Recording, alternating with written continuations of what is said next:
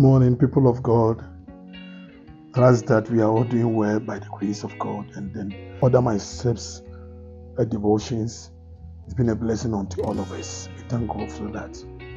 Uh, we want to continue from uh, when Paul said that to Epaphras, he heard the, the love of the Colossian people, the Colos church. And then when he heard their love in the spirit and then their walk with God, he also sent some kind of encouragement to them as to what they are also doing behind them, the prayers they are praying for them. And Paul said that in Colossians chapter 1, verse number uh, 10 and 11. Oh, let's start from uh, verse 7. As ye also learned of Epaphras, our dear fellow servant, Colossians chapter 1, verse 7. Our dear fellow servant, who is for you a faithful minister of Christ, who also declared unto us your love in the Spirit. And verse 9 For this cause we also, since the day we heard it, do not cease to pray for you. Paul said that when he heard the love of the Colos people in the Spirit, they also decided to intercede on their behalf that they will continue from where they've started.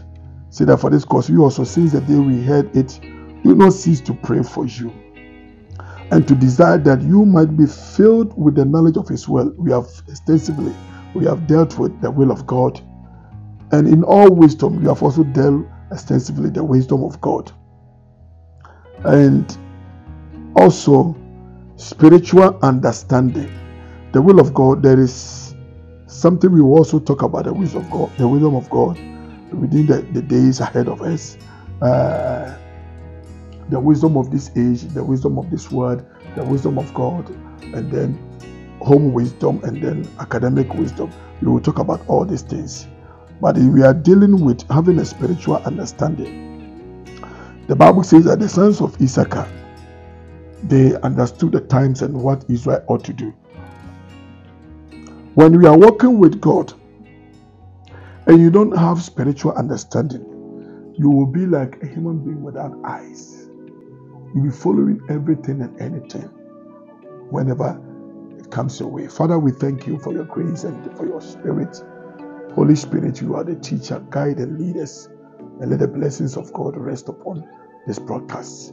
In Jesus' name, amen. Understanding spirituality is very, very important to our growth in the Lord and our in our day-to-day relationship with God and how we relate with one another. Because as you may know, or as you care to know, walking with God, God is a spirit. Nobody has ever seen God with his naked eyes. It takes faith for, for us to believe in the existence of God. So the Bible says that we walk not by sight, we walk by faith.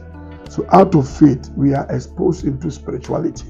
And Paul was telling the Colossian people that we want you to, to have spiritual understanding.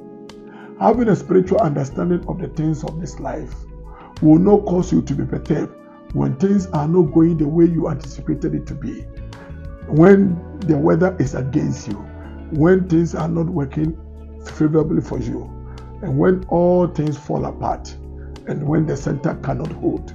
Because you have understanding beyond the natural, it will give you a booster and confidence for you to stand and still walk with God, irrespective of the difficulties and the situations you find yourself in.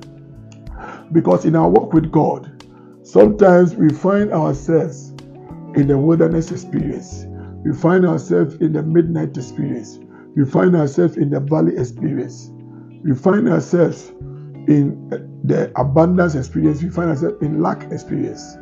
The wilderness experience, wilderness is a place of wild animals. It's a place of wild animals where humanity are not supposed to be living there. And so I am, by the grace of God, instructing and also sharing with us that we need to know the times that we are in. You may be in the wilderness whereby things will be working against you. Nobody will understand you, but because you know it from the spiritual realm, you understand and you will not complain. You may be walking in the valley, valley experience. Valley is the place of loneliness. aloneness, not loneliness, alone, aloneness. Being alone does not does not mean you are lonely.